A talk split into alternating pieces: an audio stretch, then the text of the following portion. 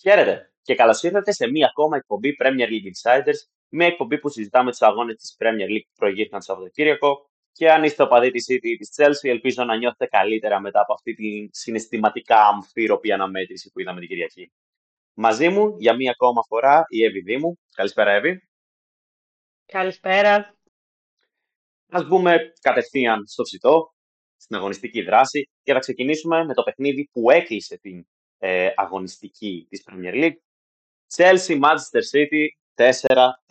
Ένα παιχνίδι το οποίο είχε γκολ και άλλα γκολ. Είχε πολλά γκολ γενικώς. νομίζω ότι αυτό μπορούσε να χαρακτηρίσεις. Και λίγα ακόμα γκολ. Και λίγα ακόμα γκολ. Ναι. Ε, η City προηγήθηκε, η Chelsea το ανέτρεψε, μετά η City το ξαναανέτρεψε, μετά η Chelsea ισοφάρισε, η City πήρε προβάδισμα και έτσι, sugar on top, η Chelsea ισοφάρισε ξανά. Λοιπόν, ε, ένα πρώτο σχόλιο για αυτό το παιχνίδι, πώς σου φάνηκε, Εύη; Α, ήταν ένα χαλαρό παιχνίδι, ήρεμο. Ε, νομίζω αν απλά βλέπεις ποδόσφαιρο και σε αρέσει το ποδόσφαιρο, δεν νομίζω ότι ήσουν ήρεμος. Δηλαδή, ακόμα και αν δεν υποστήριζες καμία από τις δύο ομάδες, δεν μπορείς να πεις ότι ήταν έτσι ένα παιχνίδι χαλαρό, που ήσουν να... το είχες να παίζεις από πίσω και έκανες δουλειές. Δεν ήταν από αυτά τα παιχνίδια. Ναι, ακριβώς. Ήταν ένα παιχνίδι όπου αν έκανες κάτι παράλληλα, μόλις μπήκαν τα πρώτα γκολ, ε, το παράτασε αυτό που έκανες παράλληλα και έκατσε να το παρακολουθήσεις. Ήταν πραγματικά μια υπέροχη αναμέτρηση, γεμάτη έτσι πάθος και γκολ, όπως αναφέραμε, πάρα πολλά γκολ.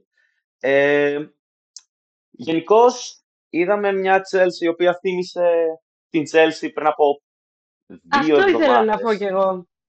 Αυτή η ναι. που κρύβεται και βγαίνει όταν παίζεις με την Arsenal, όταν παίζεις με τη City, όταν παίζεις με την Tottenham. Πού, πού έχει πάει αυτή η Chelsea, δηλαδή, γιατί από τη μια, ok, okay, σίγουρα δεν μπορούμε να πούμε, όπως λέγαμε, ότι ίσως η Chelsea θα βρίσκει τα βατήματά της, δεν τα βρίσκει. Δεν είναι καθόλου σταθερή.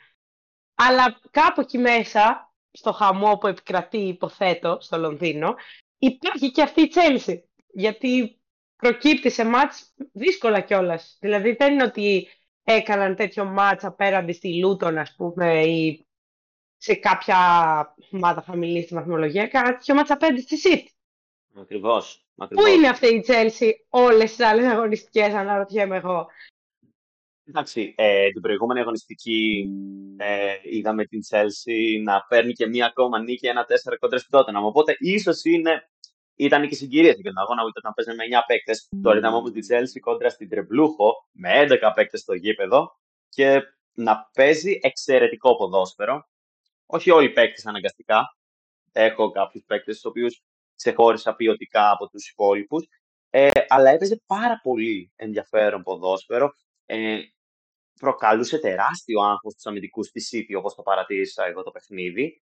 Και πραγματικά μέχρι την τελευταία στιγμή κοιτούσε τον αντίπαλό της στα μάτια. Πραγματικά θα μπορούσε να έχει φύγει και με τρίποντο.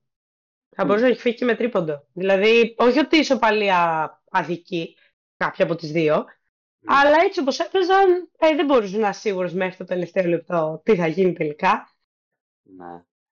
Και ε, προφανώς είχαν και κάποιο έτσι, ε, ψυχικό απόθεμα, έτσι, γιατί όταν ε, Περνάς μπροστά, σε ισοφαρίζουν, περνάνε μπροστά, ισοφαρίζεις, ξανατρώ γκολ. Όλο αυτό το ε, πέσε κάτω, όχι θα σηκωθώ, όχι θα ξαναπέσεις κάτω. Ναι, αλλά κοίταξε, εγώ θα σηκωθώ. Θέλει, θέλει κάποιο, κάποιο mentality, το οποίο, ε, εντάξει, δεν νομίζω ότι είναι και δεδομένο, ας πούμε, για μια ομάδα σαν την ειδικά στην κατάσταση που είναι τώρα. Ναι, ε, γενικώς στην αναμέτρηση για εμένα αυτή ξεχώρισαν σίγουρα η επιθετική της Chelsea. Εντάξει, δεν θα έδινα τόσο μεγάλο ένσημα στον Jackson. Το γκολ που ε, είχε την ευκαιρία να σκοράρει και άλλες φορές και σκοράρει μόνο το γκολ που σκόραρε μετά από λάθ κακή απόκρουση του Έντερσον. Ήταν το γκολ με το οποίο ισοφάρισε 3-3 η Chelsea, το γκολ του Jackson. Αλλά για εμένα αυτός ο οποίος ξεχώρισε περισσότερο από όλους ήταν ο Κόνορ Γκάλαχερ. Ε, πραγματικά τον έβλεπα στο κέντρο να κυριαρχεί στις μονομαχίες του, να λειτουργεί σε όλα τα μήκη και πλάτη και το στενάχωρο είναι ότι ήταν μπροστά από δύο παίκτες οι οποίοι κόστησαν κοντά στα 200 εκατομμύρια στην Τζέλση. Ο Κριστέντο και ο Φερνάντε δεν ήταν καλοί εχθές για μένα. Δηλαδή, ε, ο Σίλβα τους έκανε ό,τι ήθελε. Και... Okay, ήταν και καλός ο Καϊσέντο, συγγνώμη κιόλας δηλαδή, να πω και αυτό. Δηλαδή, ο Καϊσέντο, ας πούμε, δεν έχει παίξει ένα μάτς που να πεις τον χρυσοπλήρωσα, αλλά κοίτα τι πήρα. Ναι, ναι, ακριβώς. ακριβώς ε, Σε όλα τα μάτς της Chelsea. Δεν ήταν, δεν, ακόμα δεν έχει βρει τα πατήματά του. Δεν ξέρω αν θα μπορέσει να τα βρει τα πατήματά του. Ε, πάντα μιλώντας για το πόσο κόστησε στους μπλε. Όμως ένας άλλος που ξεχώρισε ήταν ήδη, βασικά δύο άλλοι που ξεχώρισαν και σκόραραν επίσης, ήταν δύο πρώην παίκτες της Manchester City, ο Κόλ Πάλμερ και ο Ραχίλ Στέρλινγκ. Ε, ο Πάλμερ αρχίζει να εξελίσσεται σε παίκτη τον οποίο να εκμεταλλευτεί ποιοτικά η Chelsea, θεωρώ. Δείχνει να μετατρέπεται στην καλύτερη μεταγραφή της ομάδας το καλοκαίρι και, έγινε, και ήταν η τελευταία μεταγραφή. Όντως και λιγότερο ας πούμε ηχηρή, ίσως. Ναι, εντάξει. Και πάλι ε, τώρα νομίζω ότι σήμερα, εχθές με συγχωρείτε, ε, ανακοινώθηκε ότι λόγω τραυματισμών κάποιοι παίκτες έμειναν εκτός της αποστολής της Αγγλίας και ο Κόλ Πάλμερ ήταν μέσα, μπήκε μέσα στην αποστολή του Southgate. Δηλαδή, ίσως το δούμε να κάνει και το ντεμπούτο του με την Εθνική Αγγλία σύντομα. Οπότε νομίζω ότι τελευταία Α, πολύ ενδιαφέρον αυτό.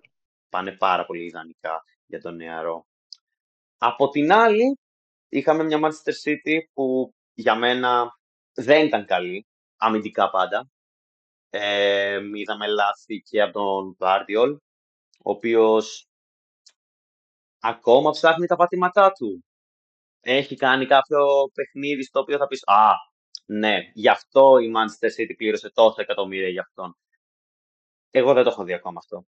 Ε, νιώθω ότι... Ναι, ούτε και εγώ είναι η αλήθεια. Ναι. Δηλαδή, σε, σε ένα ίδιο επίπεδο με το οποίο κινούνταν πέρσι ο Ακάντζη, ο οποίος κόστησε 25 εκατομμύρια και όχι 75. Ε, οπότε δεν μπορώ να αντιληφθώ ακόμα αυτό που προσφέρει στην ομάδα, γιατί είναι απλώς ένας αριστεροπόδαρος κεντρικός αμυντικός, τον οποίο το βλέπουμε στο αριστερό άκρο της άμυνας. σω παίζει εκτός θέσης; Δεν μπορώ να κατανοήσω. Μπορεί να φταίει και αυτό, βέβαια. Δεν ξέρω.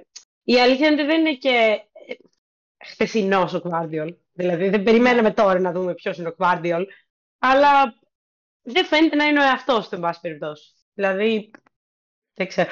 Γενικά ήρθε όμως ούτε ο Ντίας ήταν καλός. Ακριβώς. Ακριβώς.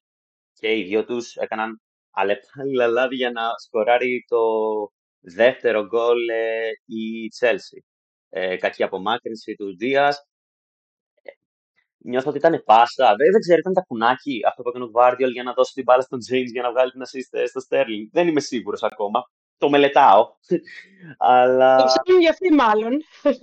Αναρωτιούνται. ναι. ναι. Όπως και να έχει, ε, το αποτέλεσμα αυτό διατήρησε αναμένει τη φλόγα στην κορυφή. Να το θέσω έτσι. Βούτυρο, βούτυρο στο ψωμί της Λίβερπουλ, έχω να πω εγώ. Όλο, όλη η αγωνιστική ήταν ε, βούτυρο στο ψωμί της Λίβερπουλ, γιατί είχαμε, εγώ τα έλεγα, τα έλεγα, ναι. δεν θα αντέξεις πολύ εκεί ψηλά, είναι πολύ ψηλά η Τότενα.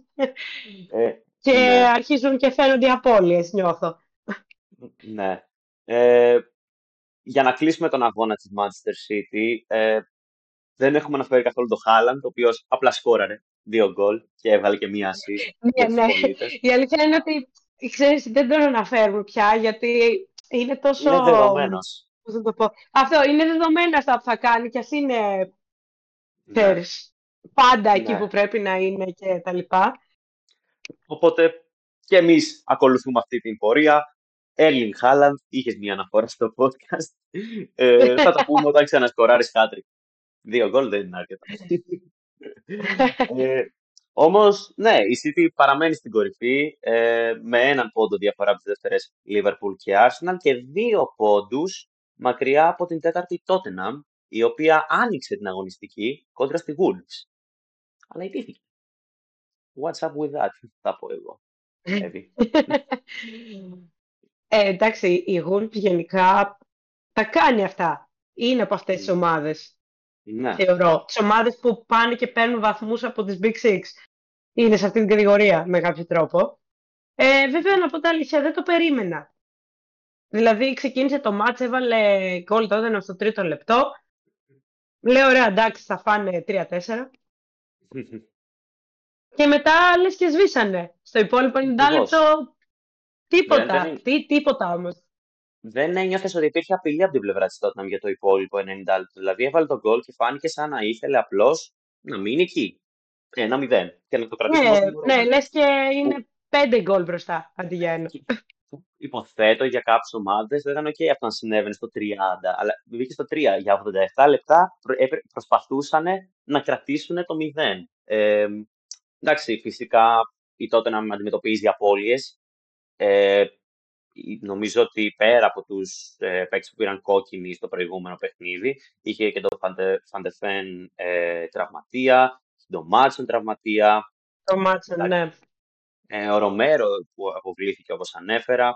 Γενικώς υπήρχαν απουσίες για την Tottenham, αλλά και πάλι πήρε το προβάδισμα, έβαλε ένα αντικειμενικά ωραίο γκολ, ωραία συνεργασία, αλλά μετά έσβησε και το πήρε πάνω της η Wolves και το, ε, το, πώς το λένε, το άφησε για το τέλος του αγώνα, το show. Έτσι, εκεί, εκεί, να τους ε, πονέσει περισσότερο μάλλον. Ναι. Γενικώς... Δύο γκολ ε, στις καθυστερήσεις. Ναι. Στο πρώτο λεπτό των καθυστερήσεων ο Σαράμπια έκανε ένα εξαιρετικό κοντρόλ στην περιοχή μετά από σέντερο του Κούνια και νίκησε το Βικάριο. Και στο 97 ο Λεμίνα βγήκε στο 1v1 και πλάσαρε νικώντας τον Ιταλό τερματοφύλακα, δίνοντας την τότε τη δεύτερη ήττα της για φέτος, δεύτερη σερή ήττα κιόλας. Αυτή τη φορά έχει 11 παίξει στο γήπεδο, δεν υπάρχει κάτι παραπάνω να πεις ε, για την απουσία παικτών. Οπότε ας ηρεμήσουμε. Ε, αλλά γενικώς η Wolves ε, δείχνει να. Ε, ξεκίνησε για μένα ως ε, μία από τις υποψήφιες για υποβασμό, όχι τις έντονες, αλλά σίγουρα δεν ήταν στα καλύτερά της, γιατί λίγες μέρες πριν ξεκινήσει το πρωτάθλημα απέλησε ε, τον προπονητή της. Τον, ε, Σωστά. θα το σκοτώσω το όνομα, Λετουπέγγι. Δεν πειράζει. Και πέρσι στο Τσάκ γλιτώσανε τον υποβιβασμό νομίζω στις τελευταίες αγωνιστικές. Ήταν Ακριβώς. στα όρια. Ναι, ε, και έχει κάνει πολύ καλή δουλειά μέχρι στιγμής στον Γκάριο Νίλ στο τιμόνι της ομάδας, ο οποίος είχε απολυθεί μέσα στο καλοκαίρι από την Bournemouth και αντικαταστάθηκε από. Ε, και, συγγνώμη, και αντικατέστησε τον ε, Πορτογάλο τεχνικό στο τιμόνι της Wolves και ήδη δείχνει να παίζει ικανοποιητικό ποδόσφαιρο, όπως ανέφερες, έχει κλέψει και από άλλες μεγάλες ομάδες βαθμούς. Ε, νίκησε τη Manchester City πριν από μερικές εβδομάδες 2-1. ναι. οπότε, οπότε δείχνει ότι μπορεί να πολεμήσει για την, ε, ότι θα παραμείνει η Wolves στην κατηγορία. Είναι αρκετά νωρίς, ναι. Είμαστε κατά ούτε ένα τρίτο της σεζόν δεν έχει φύγει, αλλά δείχνει η ομάδα ε, της Wolves ότι έχει την ικανότητα να παραμείνει. Για κάτι παραπάνω δεν νομίζω να μπορέσει να πιέσει. Όμως... Ε, ναι, ούτε εγώ το πιστεύω. Ε, θα ήθελα μόνο να πω για τη Wolves πόσο πολύ χρήσιμος και ωραίος παίκτης είναι ο Νέτο. Αυτό. Μπράβο. Τίποτα άλλο. Θα δούμε τι θα κάνει εδώ και πέρα, αλλά όποτε έχω δει μάτς της Wolves, σε ό,τι ωραίο κάνει επιθετικά, ακόμα και αν δεν έχει βάλει γκολ, είναι κάπου εκεί πέρα μέσα αυτός. Ναι. Εντάξει, στην προηγούμενη, στο μάτς με τη, φυσικά, στο μάτς με τότε να μ' απουσίαζε ναι, ήταν τραυματίας εκτός. Όμως και πάλι αυτό δεν αφαιρείται ότι είναι πραγματικά ένας από τους παίκτες που ξεχωρίζουν φέτος στην Wolves και πέρσι μπορώ να πω ότι ξεχώρισε. Όχι, συγγνώμη. Όντως. Ναι, αλλά φέτος έχει ένα γκολ και 7 assist ε, σε 10 παιχνίδια. Ε, ε γενικώς, είναι νομίζω ότι είναι, είναι, είναι, σε μια πάρα πολύ καλή φόρμα ο Πορτογάλος και το ερώτημα είναι πότε θα τον αγοράσει η Λίβερπουλ. Παίρνω για με τον Διόγκο Ζώτα. Ε, ο Ζώτα μια χαρά, κρατάει ακόμα. Κρατάει χρόνια αυτή η κολόνια, είναι η κατάσταση μας με το Ζώτα, είναι η αλήθεια. Ναι. Ο οποίος Ζώτα σκόραρε. Και ε, μου δόθηκε μια υπέροχη στιγμή να κάνω transition και θα το ναι. κάνω. Ε, στο Liverpool Brentford το οποίο παιχνίδι έφερε τη Λίβερπουλ μία ανάσα από την κορυφή. Η Λίβερπουλ νίκησε 3-0 την Brentford μέσα στο Anfield. Ε, δύο γκολ ο Σαλάχ, δύο assist ο Τσιμίκας και, και γκολ ο Ζώτα όπως αναφέραμε. Και πλέον η Liverpool είναι στον πόντο από τη Manchester City και ίσως μιλάμε για μια παλιά νέα ιστορία Liverpool εναντίον Manchester City για το πρωτάθλημα. Ε, αυτή η κολόνια και αν κρατάει χρόνια. Ε, για να δούμε τι θα γίνει. Ε, πάντως είναι ωραίο το γεγονός ότι Οκ, υπάρχει ό,τι και να λέμε ας πούμε και για την Tottenham και για την Arsenal υπάρχει ε, suspense. Δεν είναι ότι έχουμε κάτι ξεκάθαρο για την ώρα. Οπότε αυτό από μόνο του είναι πολύ ωραίο. Ε, εντάξει, μπορεί να έχουμε κάποια από αυτές τις χρονιές έτσι που φτάνουμε τελευταίο ημίχρονο, τελευταίο δεκάλεπτο της τελευταίας αγωνιστικής ε, ναι, για να μάθουμε. Κάτι, κάτι, κάτι μου θυμίζει. κάτι πρόσφατο. Ναι, αυτό. Αυτό, κάτι, κάτι πρόσφατο. Ε, πάντως ήταν έτσι μια ωραία νίκη της Λίβερπουλ, γιατί είχε έτσι δύο, δύο μάτσε σε μια κακή παρένθεση τις, τις προηγούμενες εβδομάδες. Ναι. Ε, γιατί και έφερε την ισοπαλία με τη Λούτον που ήταν ένα μάτς που όλοι περίμεναν ότι εντάξει θα πάει χαλαρά, θα πάρει τους πόντους της, θα φύγει, αλλά τελικά δεν έγινε έτσι. Ναι. Ε, και το ευρωπαϊκό μάτς με την Τουλούζ ήταν ένα μικρό θρυλεράκι που τελικά έλξε με ήττα. Ε, και υπήρχε έτσι ίσως μια ανησυχία για το «Α, τι γίνεται, μήπως ε, αρχίζουμε και παίρνουμε την κάτω βόλτα». Και όχι τίποτα άλλο, δεν θα υπήρχε και κάποια δικαιολογία γιατί δεν υπάρχουν τραυματίες, ε, τουλάχιστον βασικοί παίχτες, ε, δεν έχουμε τιμωρημένους, είναι όλοι μια χαρά. Και λες τι έγινε ξαφνικά, και όμως τελικά πήγε με την Πρέλφορτ και ε, δεν θεωρώ ότι ανησύχησε τους οπαδούς της καθόλου. Δηλαδή η Brentford ήταν ας πούμε πολύ άκακη επιθετικά που συνήθως δεν είναι. Ναι. Και η Liverpool έκανε αυτό που έπρεπε να κάνει. Παρόλο που θα ήθελα να πω για τον Ζώτα ότι στο πρώτο ημίχρονο ε, εγώ προσωπικά απορούσα. Λέω είναι τυφλός, δεν βλέπει τη μπάλα. Mm. Του βγάζανε κάτι πάσες, περνάγαν κάτω από τα πόδια του, δεν τις καταλάβαινε. Λέω ναι.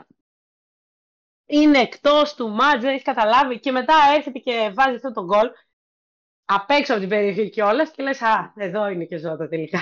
δεν είναι εκτός ναι. του μάτζ. Εντάξει, ο πρωταγωνιστής για μένα αυτή τη αναμέτρηση ήταν ξεκάθαρα ο Σαλάχ, ε, ο οποίος έφτασε τα 200 γκολ με αγγλικές ομάδες. Έχει και δύο γκολ με την Τσέλσι, γι' αυτό το λέμε πλέον αυτό. Οπότε είναι δύο γκολ μακριά από το να χτυπήσει 200 γκολ με τη Λίβερπουλ. Ε, Σωστά. η επόμενη αγωνιστική της Liverpool είναι κόντρα στη Manchester City, ίσως να λέει κάποια πράγματα, το, ίσως το βιώσουμε, δεν ξέρω. Ε, έτσι, ένα, ένα μικρό, μικρό derby τίτλου ίσως είναι αυτό. Θα δείξει. Ναι. Και σε εκείνο το derby τίτλου θα είναι βασικός όπως ήταν και χθες ο Τσιμίκας, ο οποίος από την προηγούμενη εβδομάδα υπήρχε μια συζήτηση για το. Δεν ήσουν εδώ φυσικά την προηγούμενη εβδομάδα, ήταν η Τζέννη ε, με την οποία καθίσαμε και μιλήσαμε. Και έγιναν κάποιες μικρές αναφορές και γενικώς έχουν προκύψει έκτοτες συζητήσεις για το αν το μέλλον του Τσιμίκα θα έπρεπε να είναι στη Λίβερπουλ, αν θα καλύπτει αυτή την ανάγκη που έχει ο Κλοπ στο αριστερό άκρο της άμυνά του. Είναι επιθετικά εξαιρετικός, όμως αμυντικά μερικές φορές νομίζω ότι θα, θα έλεγε κανείς ότι μεσοβδόμαδα κόντρα στην Τουλούζ δεν ήταν καλός. Ναι, ναι, το ένα, το ένα γκολ ήταν ε, ουσιαστικά από προσωπικό του λάθος κιόλας mm. που ε, δέχτηκε η Λίβερπουλ.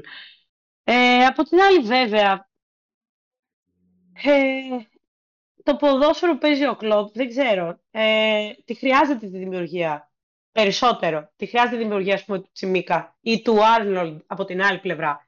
Που αντίστοιχα υπάρχουν παρόμοια προβλήματα. Οι πάσες κάθετες που βγάζει είναι από αλλού, ας πούμε, αλλά για την αμυνά του, ειδικά πέρσι, οι συζητήσεις ήταν πάρα πάρα πολλές. Ναι, ακριβώς. Ίσως... Παρ' όλα αυτά θεωρώ ότι μετά την εμφάνιση του ο Τσιμίκα αυτό το Σαββατοκύριακο Ίσως να έδωσε και, στο, και μια απάντηση για το «Α, πρέπει να είμαι στη Λίβερπουλ, δεν πρέπει να είμαι στη Λίβερπουλ, δεν είμαι αρκετά καλός για να είμαι στη Λίβερπουλ». Δεν ξέρω κατά πόσο αυτή η απάντηση θα είναι μόνιμη, θα είναι πρόσκαιρη, βρίσκει το ρυθμό του σιγά σιγά.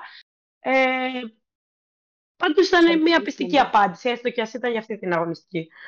Ναι. Εντάξει, νομίζω ότι έχει χρόνο, έχει λίγο χρόνο ακόμα μέχρι να επιστρέψει ο Ρόμπερτσον και σίγουρα το μάτς με τη Manchester City, το οποίο είναι σε αμέσως μετά το διάλειμμα για εθνικές, ίσως κρίνει πολλά, γιατί είμαι σχεδόν βέβαιος ότι η City θα εστιάσει έντονα ε, στην πλευρά του Έλληνα αμυντικού. Αλλά όταν έρθει εκείνη η στιγμή θα συζητηθεί η εμφάνιση του κόντρα στη Manchester City.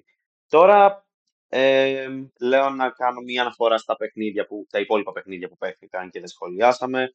Ε, ξεκινώντας με τις αναμετρήσεις του Σαββάτου, όπου είδαμε την Arsenal να νικάει 3-1 την Burnley. Ε, η Burnley πλέον βρίσκεται, όχι συγγνώμη, ναι, η Burnley πλέον βρίσκεται στον πάτο του μαθηματικού πίνακα. Ε, την ώρα που η Arsenal μαζί με την Liverpool παραμένουν στο κατόπι της Manchester City στην κορυφή. Δεν ξέρω αν η Arsenal ακόμα μπορεί να πιέσει για αυτό το έξτρα βήμα για το πρωτάθλημα, είναι η αλήθεια. Και ε, δεν ξέρω πόσο μακριά μπορεί να πάει. Πέρσι είδαμε, πώς κατάφερε να φτάσει μέχρι εκεί που έφτασε, γιατί παράλληλα παράτησε εντός εισαγωγικών όλα τα υπόλοιπα. Και ταυτόχρονα η City ήταν σε τρία διαφορετικά μέτωπα. Φέτος δεν ξέρω κατά πόσο η Arsenal έχει την ικανότητα να διατηρήσει αυτή την ε, πίεση στην Manchester City. Δεν ξέρω εσύ, Εύη, τι λες. Ναι, και εγώ ε, συμφωνώ με αυτό. Και εγώ την έχω δηλαδή αυτή την αμφιβολία. Δεν ξέρω βέβαια, νιώθω λες και δεν έχει αποφασίσει η Arsenal τι θέλει να κάνει φέτος. Δηλαδή, ναι. ε, νομίζω ότι βλέπει πως δεν μπορεί να κάνει και Ευρώπη και Αγγλία.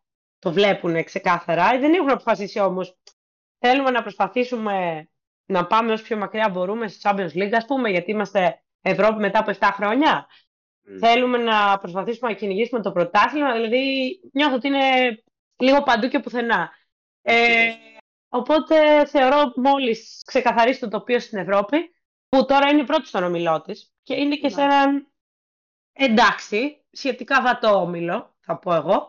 Ναι, ναι, ε, εντάξει, δεν είναι δύσκολη το παλί Ναι, δηλαδή, εντάξει, αν εξαιρέσουμε την Eindhoven, εντάξει. Αλλά, ε, οκ.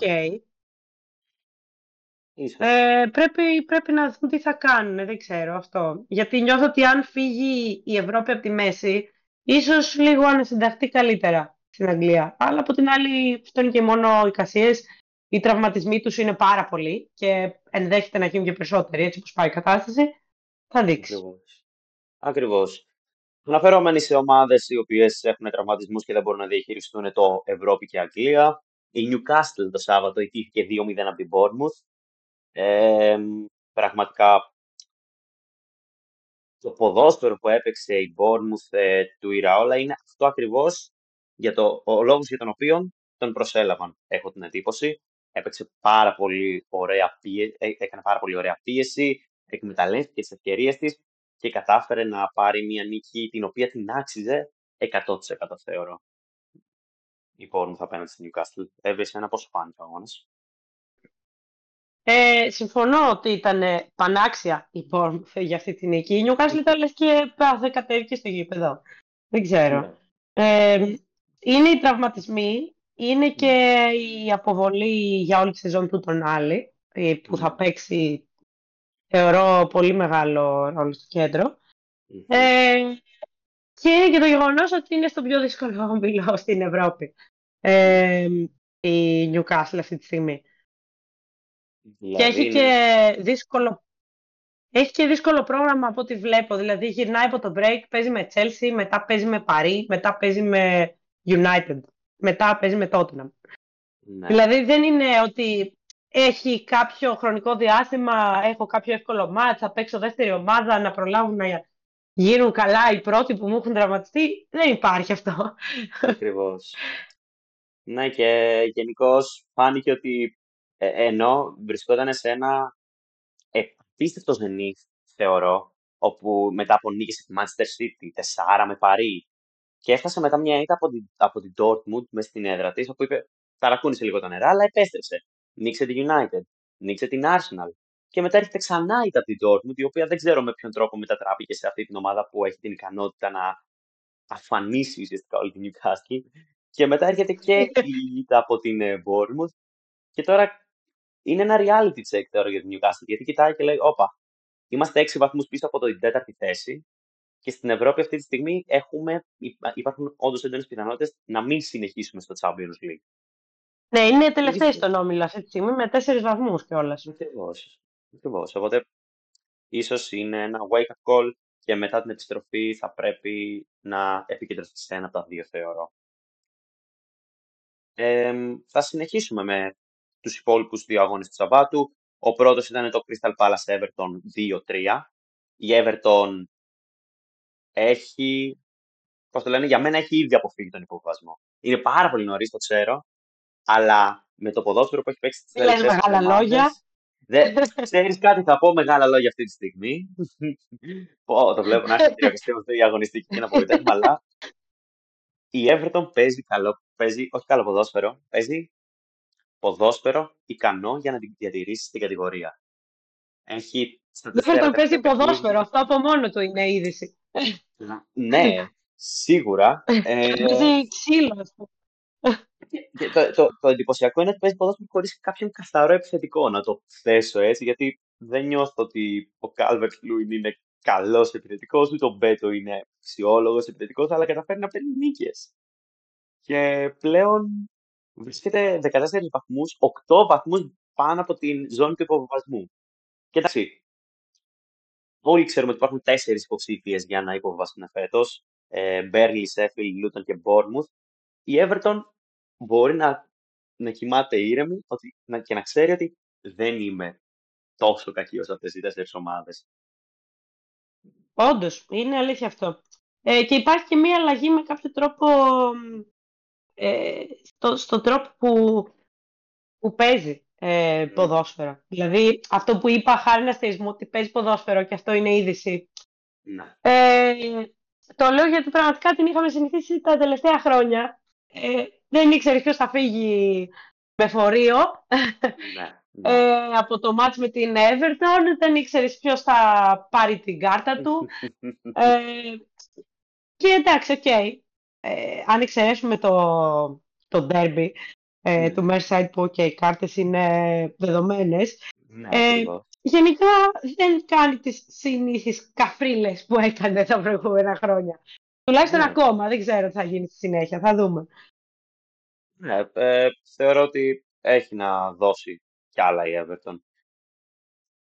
Επόμενο Οπότε... παιχνίδι της Everton με τη Manchester United, να, να πούμε στο σημείο αυτό. Ενδιαφέρον, γιατί η Manchester United έρχεται από μια μεγάλη όδη νίκη Νίξε 1-0 την Λούτον μες στην έδρα της. γκολ αυτή την αγωνιστική. Μπράβο. Ε, ο Λίντελοφ ήταν αυτός που χάρισε την νίκη στην ομάδα του Eric Ten Hag, η οποία πλέον βρίσκεται έκτη θέση, πιο πάνω από την Newcastle, από την Brighton και τη West Ham. Οπότε, μπράβο. Αλλά παράλληλα έχει να κοιτάει το Champions League, όπου βρίσκεται σε μια περίεργη κατάσταση, αλλά δεν ξέρω αν αυτό το παιχνίδι μπορεί να είναι η αρχή για κάτι καλύτερο. Δηλαδή, δεν ήταν κυριαρχία αυτό το παιχνίδι. Όμως ήταν μια νίκη και πλέον οι νίκες είναι απόλυτα σημαντικές για τη Manchester United. Πραγματικά. Είναι και θέμα ψυχολογίας θεωρώ, γιατί εντάξει, όταν χάνεις τέτοιο μάτς από την Κοπενχάγη mm. μεσοβδόματα, ναι. ε, και με αυτόν τον τρόπο κιόλας ε, που χάθηκε το παιχνίδι αυτό. Ε, δεν ξέρω. Είναι δύσκολα, είναι πολύ δύσκολα τα πράγματα ε, για τη United σίγουρα στην Ευρώπη. Τώρα στην Αγγλία δεν ξέρω, θα δείξει. Δηλαδή είναι πάνω από την Brighton, αλλά είναι ίσως και κάπως τυχερή εντός εισαγωγικών. Γιατί ε, η Brighton ε, Έφερε και αυτή η ισοπαλία με την Sheffield United το Σαββατοκύριακο, αν δεν κάνω ναι, λάθος. Ναι, ναι, ναι, ακριβώς. Α, ναι, ναι, σωστά τα λέω. Ε, η Newcastle αντίστοιχα έχασε. Δηλαδή οι βαθμολογίες σε αυτές τις θέσεις είναι πάρα πολύ κοντά. Αν είχε κερδίσει, ας πούμε, η Newcastle, δεν θα ήταν πάνω η United. Οπότε, ναι. Ακριβώς, ακριβώς. Η Brighton, όπως ανέφερες, έφερε ισοπαλία με τη Sheffield United. Ε, μία ακόμα αγωνιστική χωρίς νίκη η Brighton. Πλέον είναι ε, 7 τα παιχνίδια σε χωρίς νίκη για την ομάδα του Deservi στην Αγγλία, στο, στην Premier League. Έχει να νικήσει στις 24 Σεπτεμβρίου που νίκησε την Bournemouth. Και ενώ ήταν ένα φαινομενικά εύκολο παιχνίδι, δεν κατάφερε να το, να το σφραγίσει και στο 74 ένα αυτό γκολ του Webster της πήρε το αποτέλεσμα μέσα από τα χέρια. Έπαιζε με 10 παίκτες. Αλλά και πάλι η Sheffield έχει δείξει ότι δεν είναι τόσο να, να, να χάσεις πόντο από τη Sheffield είναι ελαφρώς δύσκολο. Κι όμως ε, είναι η δεύτερος σε παιχνίδι χωρίς ήττα για τη Sheffield. Πλέον δεν βρίσκεται στον πάτο της βαθμολογίας, αλλά και πάλι είναι σίγουρα η βασικότερη για μένα υποψήφια για τον υποβιβασμό. Δεν ξέρω αν έχεις να σχολιάσεις yeah. από αυτό το παιχνίδι, Εύη. Ε, η αλήθεια είναι ότι συμφωνώ. Ε, κάπως ε, χωριέμαι, μπορώ να πω, για την Brighton. Ε, γιατί ήταν ωραία που έτσι μια ομάδα που δεν είναι στην Big Six ναι. Πάλευε για αυτές ναι. τις θέσεις. Εντάξει, νωρίς είναι ακόμα, δεν έχει χάσει ας πούμε τα πάντα, αλλά οκ. Οκ. Ε, περίμενα κάτι καλύτερο, είναι η αλήθεια. Ναι, ναι, ναι, ναι. Και επόμενο παιχνίδι, ε, η Brighton επιστρέφει από, την, ε, από το διάλειμμα να παίξει με την Nottingham και μετά έχει τον αγώνα με την ΑΕΚ. Ναι, φυσικά και κάναμε κάποια αναφορά στην ΑΕΚ σε αυτό το podcast. ε, οπότε ίσως... Μπορείς παίζοντας με την ΑΕΚ να τελειώσει ναι, αυτό. αυτό, αυτό, να τελειώσει... Θα παίξεις με την ΑΕΚ, μετά θα πάει με την Chelsea και θα πάρει την πρώτη της νίκη μετά από καιρό, ίσως. ε... Θα έχει πολύ πλάκα αυτό, αν δεν το συμβεί. Πάντως, μια ομάδα εκτός του Big Six, η οποία ενθουσιάζει τον κόσμο, είναι η Aston Villa, η οποία πήρε μία ακόμα νίκη κοντά στη Fulham, η οποία Fulham πέφτει κι άλλο. Ε, αλλά η Aston Villa παραμένει ψηλά. Είναι τρεις πόντους από την κορυφή. Και έναν πόντο πίσω από την Tottenham στην, στην πέμπτη θέση βρίσκεται αυτή τη στιγμή η ομάδα του Emery. Συνεχίζει τα θετικά αποτελέσματα. Εντάξει, υπάρχουν ακόμα υπάρχουν παιχνίδια όπου στραβοπατάει και χάνει πόντους. Συνήθως αυτά είναι εκτός έδρας. Ε, μέσα στην έδρα της φέτος η, η Aston Villa έχει 6 νίκες στα 6, 6 παιχνίδια 6 νίκες Μόνο η Liverpool έχει αντίστοιχο ρεκόρ. 6 παιχνίδια, 6 νίκες και η City μετά 5 παιχνίδια, 5 νίκες. Οπότε έχει μετατρέψει την έδρα της σε φρούριο και παίρνει σημαντικές νίκες οι οποίες θα τη βοηθήσουν για κάτι παραπάνω ως προς το κομμάτι του τερματισμού στην βαθμολογία της. Πιστεύω ότι μπορεί να φτάσει η αλήθεια... η Aston Villa.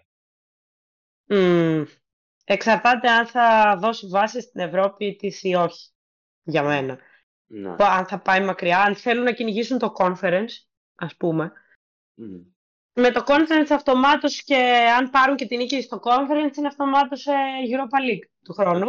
Αυτό που έκανε πέρσι η West Ham, η οποία ε, ήταν στα ώρα να επιβιβαστεί κιόλας για κάποια μικρή περίοδο σεζόν. Αλλά τελικά βρέθηκε στο Europa. Ακριβώς. Ακριβώς. Και η West Ham, η οποία μέσα στην εβδομάδα αντιμετώπισε τον Ολυμπιακό και πήρε μια νίκη με 1-0, αντιμετώπισε μέσα στην εβδομάδα, μέσα στο Σαββατοκύριακο την Nottingham Forest και πήρε μια, ε, σε ένα συναρπαστικό παιχνίδι, θεωρώ, πήρε την νίκη με 3-2. Προηγήθηκε, με τον, ε, ε προηγήθηκε στο 3 με τον Πακιτά, ισοφαρίστηκε, με, ε, πήρε το προβάδισμα ε, στο δεύτερο ημίχρονο η Nottingham και μετά το ανέτρεψε αυτό η West Ham και έφυγε με τους τρεις πόντους. Βασικά πήρε τους τρεις πόντους μέσα στην έδρα της σε ένα παιχνίδι που δεν ξεκίνησε ο Μαυροπάνος, έβγαλε όλο το παιχνίδι στον πάγκο, αλλά ξεκίνησε και δέχτηκε τα πρώτα τρία του γκολ στην Premier League ο Βλαχοδήμος. Εντάξει, δεν είναι το γενικότερο. Όχι ξεκίνημα, ξεκίνησε την προηγούμενη εβδομάδα όταν κράτησε το 0 ναι, στην Aston Villa. Αλλά αυτή την εβδομάδα δεν τα πήγε καλά ο Βλαχοδήμος. Εντάξει, η αλήθεια είναι ότι και τα γκολ της ε, ε, και τα, τα δύο τελευταία γκολ της ε, West Ham ήταν και από στιμένες φάσεις, κλασικά West Ham. Ε, οπότε, εντάξει, ίσως, ίσως ήταν και πιο δύσκολα τα πράγματα, να το πούμε έτσι. Δεν, δεν μπορώ να πω ότι δεν ήταν καλός ο Βλαχοδήμος στο μάτς, αυτό θέλω να πω. Mm. Okay. Ή ότι έκανε έτσι αψυχολόγητα πράγματα με αυτή την έννοια. Ναι. Έχει χρόνο πάντως μπροστά του. Ε, Γενικώς η Νότιγχαμ δείχνει ότι κρατιέται ακόμα. Έχει κάποια συναρπαστικά παιχνίδια που παίρνει τα αποτελέσματα που δεν περίμενες να πάρει. Όπως με το διπλό μέσα στην Chelsea, η νίκη επί της Αστον την προηγούμενη εβδομάδα. Τέτοια αποτελέσματα σε κρατάνε στην κατηγορία. Και νομίζω ότι ο Βλαχοδήμος είναι μια ποιοτική, το έχω ξαναναφέρει, ότι ο Βλαχοδήμος είναι ένα ποιοτικό upgrade ε, για το τέρμα της ομάδας σε σύγκριση με τον Matt Turner. Δηλαδή, πιστεύω ότι, Εγώ συμφωνώ σε αυτό. ότι θα προσφέρει θετικά μόνο ε, στην Νότικαμ και θέλει λίγο χρόνο απλώς να προσαρμοστεί. Λοιπόν, ε, ολοκληρώνουμε κάπου εδώ την εκπομπή μας. Τώρα θα δώσουμε ξανά, θα ήθελα αρχικά να ευχαριστήσω την Εύη Δήμου που σχόλιασε μαζί μου τους αγώνες αυτής της αγωνιστικής. Ευχαριστώ Εύη. Χαίρομαι που ήμουν εδώ. Είχαμε και ωραία αγωνιστική. Ακριβώς. Και τώρα ε, θα δώσουμε ξανά ραντεβού για την τεράστια αναμέτρηση ε, που θα έχουμε δει ναι, έρχεται το derby κορυφής, Manchester City, Liverpool. Θα το πούμε τότε. Καλή συνέχεια. Γεια σας.